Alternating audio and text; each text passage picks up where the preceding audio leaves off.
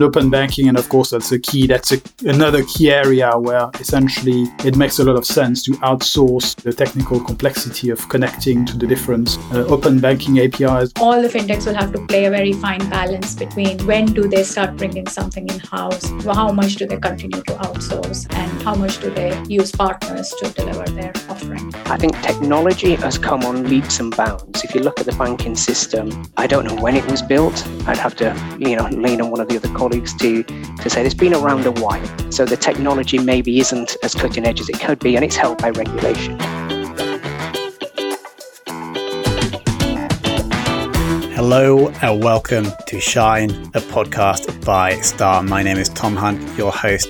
And in this episode, we explore the businesses creating value within the fintech ecosystem. So it used to be that fintech businesses would have to rely on the older, more established financial institutions for services, but now new fintech companies are popping up to support the fintech ecosystem. And so we asked the question in this episode why is this happening and what impact is that having on the world of finance? So to help us illuminate this topic, we're joined by Star's very own Olivier Bessy, who is a product director in Star's fintech practice. We're also joined by Scott Lucas, the co founder and chief commercial officer at Monavate and also Prerna Goel, who is the head of customer experience at Clearbank. So let's jump right into this episode, and the first voice you'll hear will be that of Olivier.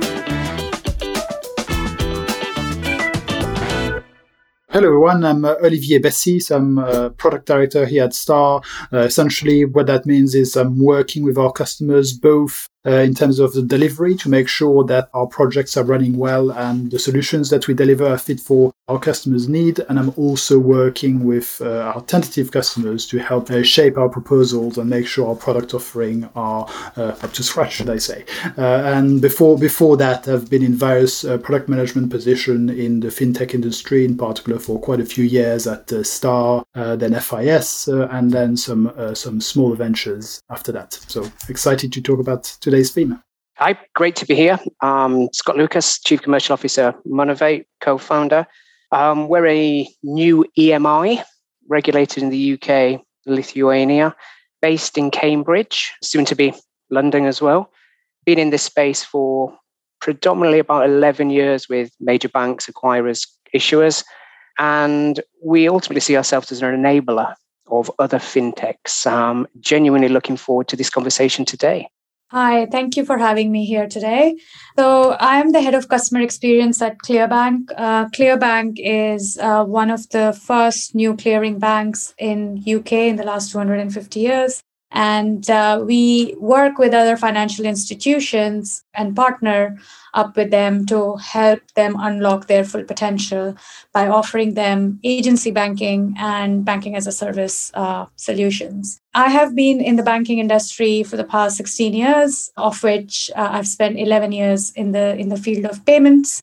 Before Clearbank, I was at Metro Bank and Clearbank. I started out as one of the original members, so I've seen the journey from an idea to scaling and becoming a disruptor in the market. So, very excited to share some thoughts today. Incredible. The first question I'm going to ask is very broad. It's the highest level question we have. As we know on these episodes, we like to start broad and then get more detailed, more advanced. My first question is What do we mean by a fintech? And when did this all start? And Olivier, I'd like to go to you first, uh, if that's possible. Yes, yes. So essentially, I think the fintech is a term that's uh, kind of taken multiple multiple shapes and meanings. I think at, really at the very start, what were described as fintech uh, were um, firms which, which were essentially competing against traditional financial providers, let's say banks and uh, and brokers and the likes, in terms of providing, I would say, financial services to, for example, whether it's the consumers or other businesses, but I would say putting technology at uh, at the core of what uh, of what they were doing, of their processes and their uh, their customer offering. I think since then. The term has somewhat been broadened to uh, include, I would say, more traditional, I would say, software providers but yeah, I'd certainly be uh, interested to hear what uh, Scott and Prerna would uh, like to say about that in all honesty, Olivier, I agree with you. I think fintech in its current guise is exactly what the name suggests. It's technology to enable fin- you know finance to happen. It's sort of, in my opinion, it's stemmed on the back of the the banking collapse, banking crisis, whatever we want to call it. It was that early 2005, 2008 sort of era. And there was a lot of distrust at that time. You know, people weren't really trusting their banks. You also had at the same time, there was a more of an understanding around electronic money, EMI, and what was available. And so it enabled people to come to market working with partners through technology stacks to bring different choices to the consumers in the market. So I do think it's come on a massive journey since then. You know, we're going into the world of blockchain, etc. now. Will the term fintech ever cease to exist? Will it just become the norm, such as high tech? Everyone should talk about the world of high tech. Will fintech cease to exist in a, a term and it just becomes the norm? Possibly. I think just to add to that, for me, a couple of things uh, probably helped uh, fast track the trend. And I think one was, you know, especially in the UK, you know, regulators have done a fantastic job of really f- thinking about how do we promote competition? How do we create an ecosystem where we can have more players offering better customer outcomes and you know by providing the right kind of regulatory frameworks and structures it has actually allowed a lot of non-banks to come in and, and start offering parts of the proposition rather than needing to have the full banking license to provide the full end-to-end service. I think the other thing which has happened is the consumer behavior has changed. I think uh, with with smartphones, with just consumers getting more aware of what is possible with technology. I think we saw a very similar trend in the entertainment industry where we moved away from a push model to a pull model, right? And, and I think all of that has made consumers a lot more aware of what their needs are, what they want. And I actually, when you start pulling all of this together, it creates, I think, a perfect environment for technology to start solving consumer needs. And fintech is nothing but bringing those two things together. And it's only possible because regulators are allowing us uh, with the right kind of regulatory permissions and, and options. Because there are certain parts of the world where that's not possible because the regulatory environment is not as flexible as we have it in the UK. So, yeah, it's an exciting time to be in, in this part of the world for sure. So, let's give a shout out to the UK regulators for, for helping promoting the fintech ecosystem. Uh, Scott, just to take your point a little bit further, you said, do we think that at some point in the future, fintech will just become the norm? And actually, the topic today, I think, is along those lines and may actually speed that up. And this is fintech applications or businesses being able to support each other, whereas previously they may have had to rely on a traditional institution. And I actually think, as you mentioned in the intro, Monavate is an example of this. So I'm going to go to you, Scott. Why is this happening now? Why have fintechs uh, sprung up to serve each other? You can point to quite a few reasons why. There is the regulation that enables these companies such as ours to come to market under an EMI and offer these services. I think technology has come on leaps and bounds. If you look at the banking system, I don't know when it was built. I'd have to, you know, lean on one of the other colleagues to to say this, but it's been around a while. So the technology maybe isn't as cutting edge as it could be, and it's held back by regulation. With the invention of, you know, the cloud, open APIs, etc., and the distrust of bank did have a lot to do with me. The consumer became suddenly king and could do all of these new interesting things. I think this new technology with APIs in clouds instantaneously to be able to scale or descale your business wherever appropriately under regulation that permits this at an affordable entry point to market without necessarily having to go and get the regulation and you know putting down all the capital that's required for a for someone with an idea ultimately it could be something as simple as that it's an idea it's a hell of a business case to write to go and ask for X amount of money for a regulator in the UK, X amount of money for a regulator in Europe to come up with a, a European play. But with companies such as ours, that cost, that time to market has gone away. You know, through working with card schemes, because we, as we mentioned earlier, we're predominantly card scheme based. We do banking as a service as well, but we've we've taken the time to remove those obstacles to market. Yes, you still need to have the relevant AML, etc., in place, but you can get to market an awful lot quicker and an awful lot cheaper than if we didn't exist. And there, there isn't just me providing this service. No, there are other people. But without us the time to market would be enormous. The cost to market would be enormous. And therefore, I don't think you'd have so many interesting concepts out there because they'd die before they ever raised the money to get to market, which then stifles what consumers ultimately want because it's consumers that decide whether something's going to be a success or not. I just want to break like totally makes sense. And I think I just basically asked you why your business exists. So it's a great question to ask. My um I just want to break this down for somebody who may not be that familiar with the fintech world. Could you just be specific, like from a consumer standpoint, in what you provide to a fintech and what that consumer would experience on the other end? I know they wouldn't necessarily see the Monavate brand, but what are you actually doing for the fintechs? Essentially, we have we're licensed by Visa, MasterCard, and Discover to provide issuing and acquiring services for ATMs. We have a platform designed and built by our friends at Star on this call. So we can operate in two ways. One, we operate as a BIN sponsor. Ultimately, a consumer, so not a consumer, a business could come to us with an idea who wants to go to market, and somewhere in their journey, they need a card to pay a, to play a part. We can facilitate that card actually coming to market.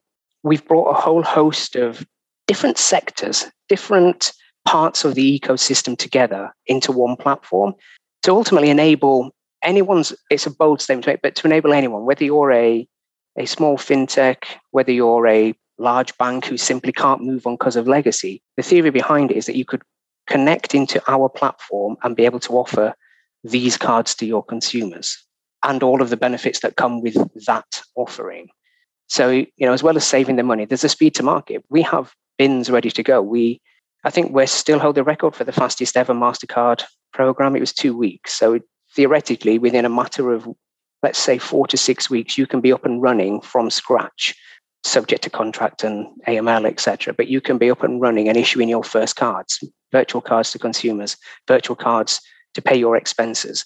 And I think that makes a huge difference because when I started in this market 11 years ago, the thought of even, even being able to go and obtain a bin and issue a card in anything less than nine to 12 months was just unheard of. So the capability is there. If you scale infinitely, we're in the cloud. MasterCard's in the cloud on the back end of us, our process in the cloud. It doesn't matter. The bigger you get, we just expand with you. Makes total sense. Open question to the floor. What do we mean by banking as a service? I think it's a term that is currently being used to describe pretty much anything and everything. But if I strip it back, and, and actually the, the explanation is in the name, right? It is truly banking as a service. So it is it is ability for licensed banks to provide their banking license to non-banks to be able to offer various banking products right in the simplest of terms. And that could mean current accounts that could mean payment processing that could mean pretty much anything under the sun that a bank can provide.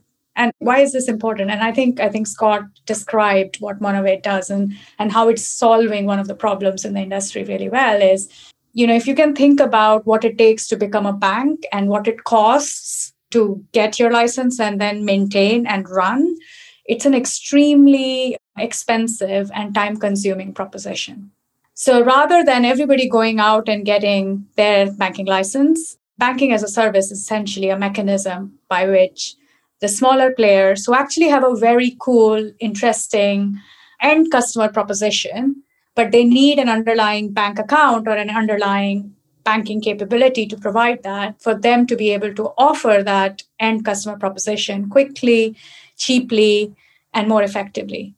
And actually, uh, Clearbank provides banking as a service, and, and, and actually, we are one of the very few true banking as a service providers because we have our full banking license. Uh, whereas there are others in the market who say they provide banking as a service, but they don't actually have the banking license. And, and I think that's the debate in the market as to what is really banking as a service. And I think for us, our focus is, you know, our vision is that we want to enable the fintechs and other financial institutions to achieve their potential. So actually, the very reason that the reason we exist is to help others use our banking license to deliver what they need to deliver. And again, it's powered by the same concepts of a technology stack that is containerized, that is scalable, that's resilient, that is easy to integrate with. And actually, we bear all of the cost, all of the overhead of dealing with the regulators. And we, we take that pain away from our, our partners, and they can focus on really giving the end customer what they are good at. So actually, you know, going back to the basics of strategy, for those of you who've, who've studied strategy in, in, school, they always say focus on what your core competency is, and then you can outsource pretty much everything else. And, and I think that's what we are doing. We're enabling fintechs to focus on their core competency, and they can outsource their banking management to us. And similarly, we focus on our core competency, which is providing banking as a service and we are outsourcing all of the other cool interesting customer experience elements to our fintech partners. This is all coming together for me now.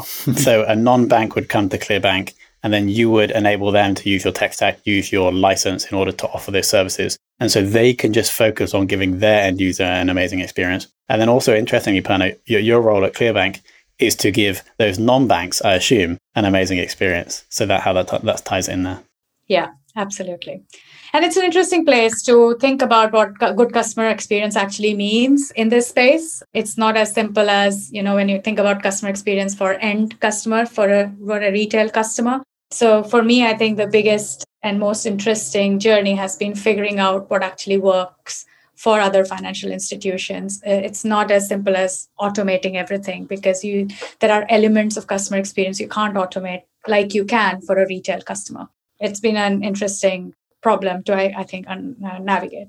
So let's take this forward. We talked about and we now understand banking as a service. I understand there are other types of financial products or other things within the financial world that can also be offered as a service. Could somebody uh, share an example of this with the audience so they can understand what else is being offered by these fintech providers? I can offer a few examples. I, th- I think really, as as Prerna mentioned, uh, banking as a service is very much an umbrella term for, I would say, a fairly a fairly wide areas of um, uh, functionality, if you like, that fintechs may need to be able to uh, leverage without, you know, being regulated and investing in the technology to do that. I think, well, a, a prime example is, you know, to follow up on, on Scott's point is the issuance of cards, whether they're credit cards, debit cards, prepaid cards. So that's something that essentially the likes of Monavate uh, would enable uh, program managers and essentially businesses to offer their own card programs. I wouldn't say at the click of a button, but at least in very, you know, in a seamless manner. Uh, I think another um, good example would be the, the provision of uh, IBAN services, so essentially uh, virtual accounts. So there's for a number of uh, reasons, fintechs, for example, in in investment world, may want to have to open segregated accounts essentially for uh, for their customers in order to essentially ensure that the funds are safe, for example, prior to them being invested. So in that case, it's very uh, very important for them to be able to say once you've received, let's say, the you know uh, X thousand pounds that you're planning to invest, they're going to be de- deposited into essentially a segregated account. And if I'm a fintech, I don't want to build that layer. So I would be able to go to, for example, the likes of Clearbank and open that virtual accounts and uh, credit the X thousand account, uh, pounds to it. And then once they are ready for uh, investment, I'm then going to, able, to be able to access those funds. So this is, this, these are a couple of uh, interesting examples I would say in the wealth management space as well, you have some uh, some good opportunities with the ability to have almost kind of you know portfolio management on tap, almost where you have uh, the ability to access a uh, solution to manage, for example, the portfolio of ETFs, like for example the the robo advisors would provide. But the idea is that you have almost like a, a robo advisor that you can access on tap, if, if that makes sense. I think it's almost the, the cool thing to do at the moment, isn't it? To, to, to brand everything as a service. I think We've certainly seen fraud as a service because of the ability now through API calls to pass data instantaneously. You can in real time pick that data up from your customer journey, pass it through to a third party who can provide a fraud score as a service on that particular transaction without having to do a full integration, which was historically how it worked. Um, one of the interesting things that we're seeing coming to market is the concept of credit as a service. In this market, you obviously you've got the cards playing a part and you've got the, the bank accounts playing a part, but, but more of distribution channels. The actual credit as a service is the piece that sits behind it, whether you're using open banking to get your credit scores, whether you're using algorithms to get your credit scores. And then you have this concept of a huge pool of lenders behind based on whatever credit score comes back, who are immediately in real time able to offer you to your customers, you know, money at a certain rate. I think it's a really interesting concept that's coming to market. Obviously, it's been it's been driven a lot by the buy now pay later sector that is remarkably fashionable at the moment and doing a great job. I think that's a I think that's really got legs, and I think that can go somewhere because traditionally credit cards, loans all tended to be from big players, but with this this ability to move data in real time across various networks, I think you can have some really interesting future use cases for this. Watch this space, I would say on that one. Yeah, I think I think one of the interesting things that's happened is right with with open banking and with with ability to spin up pretty much anything using APIs, you can basically containerize and modularize any part of the value chain and you can sell it as a service, right?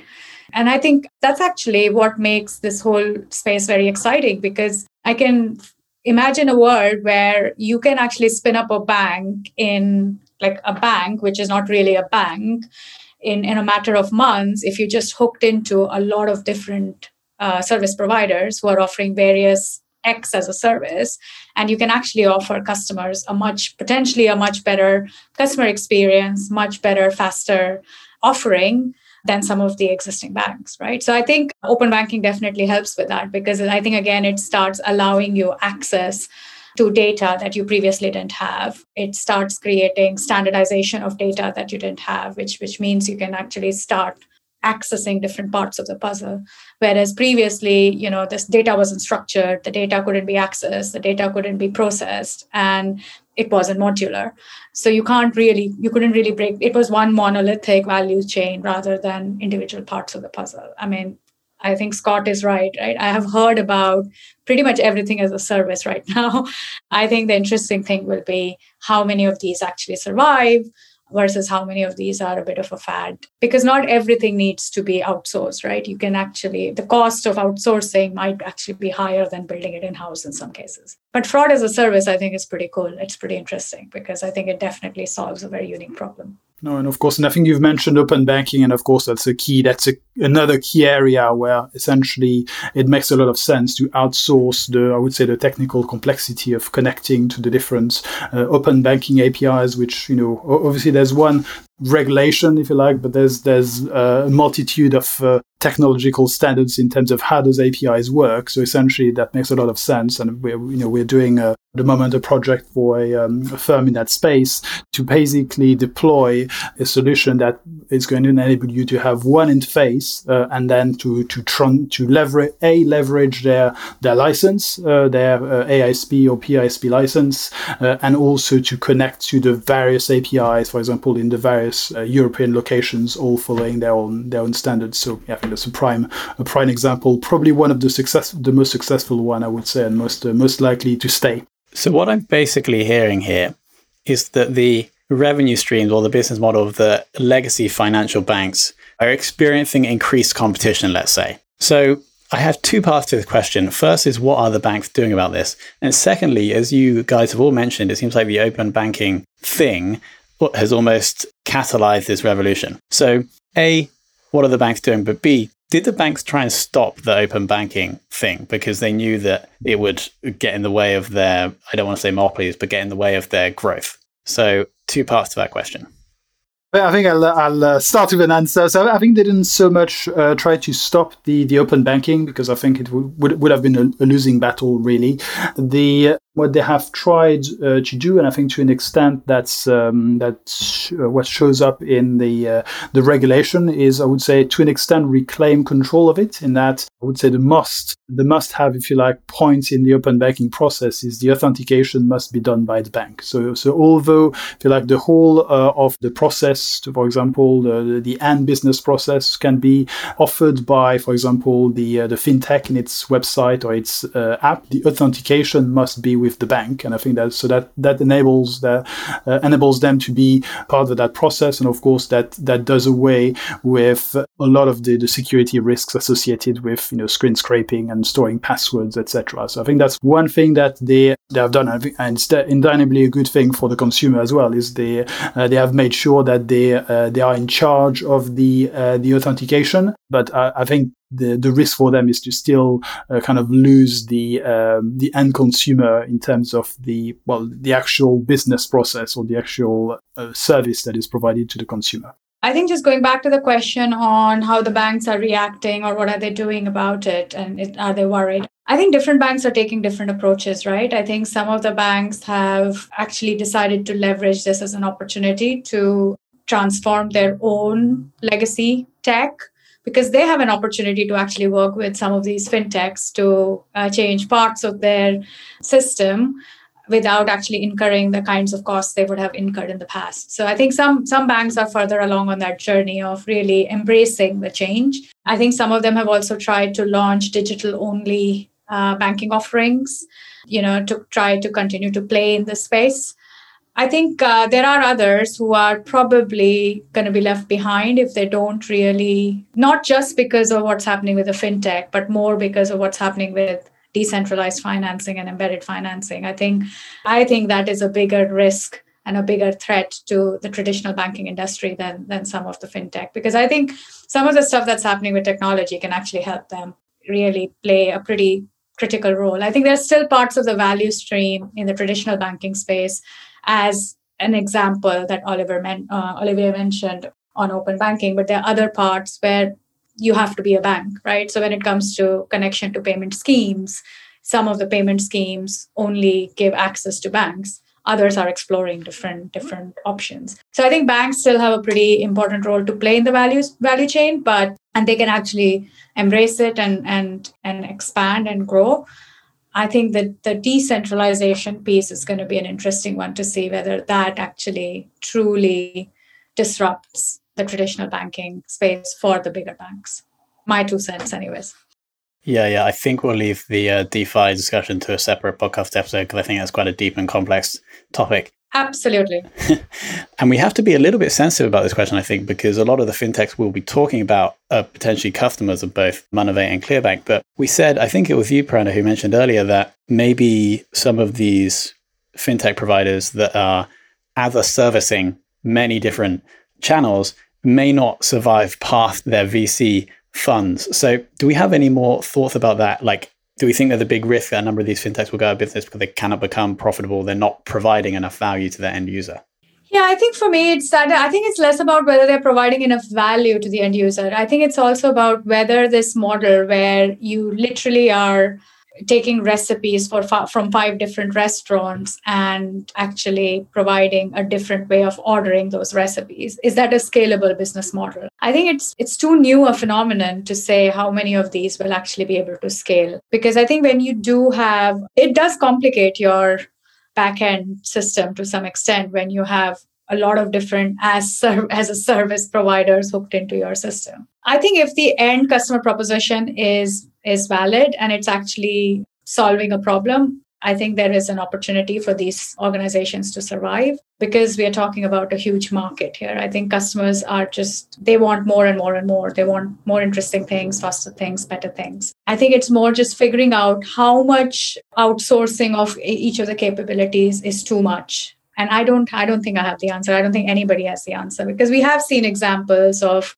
of some organizations where once they reach a particular size they do have to start bringing some of that capability in house because that's the only way they are able to scale and grow because some of their partners may not be able to scale and grow at the rate at which they are growing and scaling I think it's too soon to pass a judgment on this. I think there is huge opportunity. I think it is working. I think all the fintechs will have to play a very fine balance between when do they start bringing something in house how much do they continue to outsource and and how much do they use partners to deliver their offering i would be very keen to hear scott's views on this actually uh, it's a really interesting question and there's certain opportunities out there that will grow and grow and grow who will use a fintech or uh, an as a service provider within their model because at some stage during their customer journey, they will need to make a payment.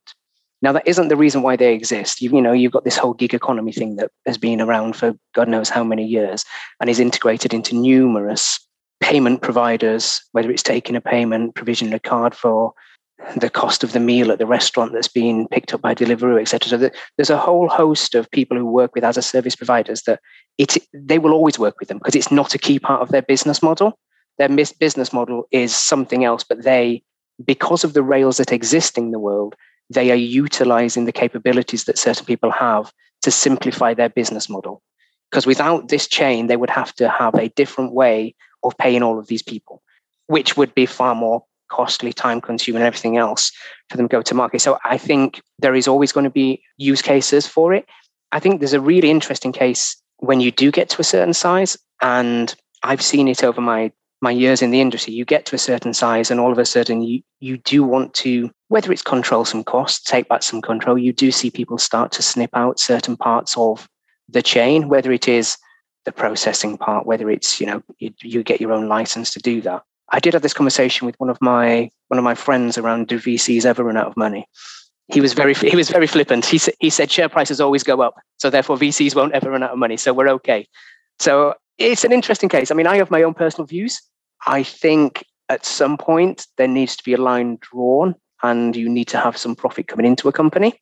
And how you do that, you know, whether it is to, you know, as has been mentioned, bring some of these services in house because you could do that, you know, for probably far less than it you're spending on an ongoing basis when you hit 10 million users, etc. You could probably bring a lot of this in house and simplify that. But I don't think it's something that's that's going away anytime soon. I think this the use case is around for a long time, and we've seen a lot of certainly over the past two or three years of we've been working with more and more banks in this space. You know, not just fintechs and VC funded, actually working with banks to a point that was made earlier, Tom, around they can utilize capability that we have, ClearBank have, etc., to test things in market that historically they've never been able to do because of the legacy, the time, the various committees alone. They'd never be able to do this. So I think you may say the use case for fintech perhaps change, and I, you know, different customers come on board. But I think it's around for the long, the long term. And, and to requote him, I don't think VC money is going anywhere at the moment. I think we're okay for a while. I tend to agree. And I, I, would also probably see those, I guess, B2B, I would say ventures like, let's say, banking as a service is probably uh, more, uh, more resilient to, let's say, some of the, uh, some of the B2C uh, use cases where I think in the B2C space, it's very easy to spend, uh, I guess, a lot on customer acquisition. And you, know, you can't really justify that based on, uh, let's say, lifetime customer value. I think when you're in the, the B2B space, probably you have, you have more, um, I guess, stickiness of the, the customer base. I think, as Scott mentioned, of course, you know, once you once your customers are grown past a certain point, they can consider migrating to to save on costs. But there, there still remains a certain, um, yes, I would say, uh, stickiness of your business. Uh, and I think it's almost like that that analogy with the you know the, the gold rush, where you know if you if there's a gold rush, the uh, one way to uh, to become rich is uh, to try and find gold, but you, you, may not find it. But you know the, the sure way of getting rich is to sell uh, you know um, pickaxes and spades. So I think that, that, it's all it's almost like that. I guess the banking as a service is almost like the, the pickaxe and uh, spades of the fintech world. A beautiful analogy. To finish off, I'd like to ask each of you if you could share an an example or an implementation of this trend, this trend of fintech serving other fintechs that we think is making the world a better place? I always, I mean, this is a product offering that is very close to my heart, but uh, and it, it's it's uh, something that we actually got uh, funding for from BCR, the Williams & Glyn uh, funding process that happened a while ago. Um, so ClearBank and Tide have uh, have a partnership where we offer uh, business banking accounts to Tides customers, and it's a great example of banking as a service where we actually offer the underlying uh, FSCS protected current account. Uh, which is on our regulatory license, and, and Tide, actually, who is a specialist in understanding the SME space and provides the customer experience, the customer value, the customer acquisition. And, and so it's a great example where we are actually giving access to banking accounts to to those under to a, a largely underserved market, uh, especially post pandemic or, or during pandemic.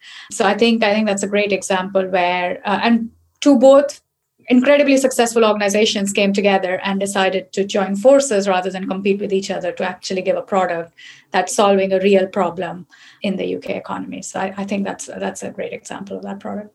I can attest to that example. I'm actually in the process of getting a Tide bank account right now. So thank you, Prerna, Tide, and Clearbank. Scott, over to you. I think the obvious one is financial inclusion. The world is a different place. I mean, the, the pandemic's had a massive impact on people.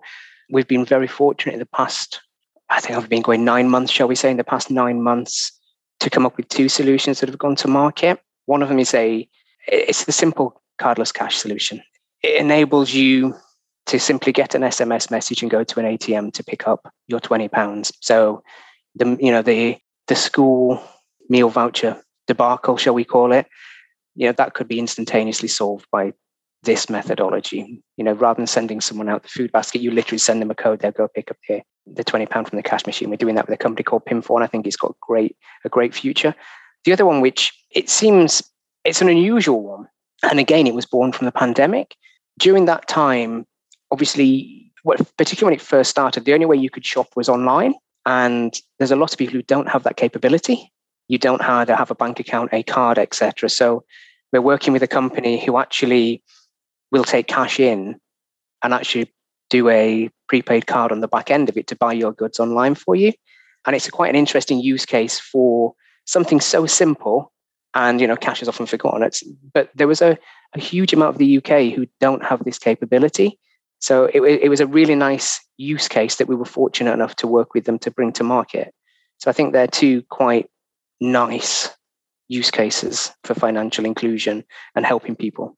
No, absolutely. I think I certainly concur on, on, on that, Scott. I think certainly, obviously, we, that's a project that we worked on together. So I think it's definitely a great example of basically how uh, how the I guess financial services can help kind of the unbanked in a completely different areas. I think something that we have worked on, which is also uh, also quite interesting, is kind of the convergence between uh, buy now pay later and card uh, card issuance, uh, essentially enabling the buy now pay later firm to uh, issue cards to their consumers once they have uh, passed uh, essentially a, a, credit check in order to enable enable them to, I would say, boost their, their customer growth and uh, essentially enable their consumers to uh, essentially shop uh, at um, at firms which are not yet their their own customers. So essentially, in order to to grow their values to the, to the consumers, so it's something that we're you know we're doing at the moment, and it's a it's an interesting interesting use case, I would say. Amazing. So from enabling people that don't have cards to transact online to supporting SMEs that may have not been able to get a current account before, and also enabling consumers to go from buy now, pay later to actually spend with other retailers. Thank you so much for all of those awesome examples of fintechs providing fintech services to make the world a better place. And also, thank you so much for illuminating this trend. When I came into this episode, I must admit I wasn't super clear on the value that fintech providers were having for other fintechs and also for the consumers, but now I definitely am, and I hope the audience is as well. So, Olivier, Prerna, and Scott, thank you so much for your time. Thank you. Thank you very much. Thank you. And thank you so much for listening. I really, really enjoyed hosting this episode, and I hope we answered the question or we illuminated the topic of these new fintech providers coming in, providing services to other fintechs, almost bypassing the traditional financial institutions. I definitely felt like I had a much greater understanding of why this is happening and what actually is happening and the impact that it's going to have on the world of finance going forward. So, as always, thank you to our awesome guests, Olivier, Scott, and Prerna. Thank you for listening. If you have any feedback for the show, please go to Apple, leave us an honest rating review. We take on all the feedback, and we'll be seeing you in the next episode.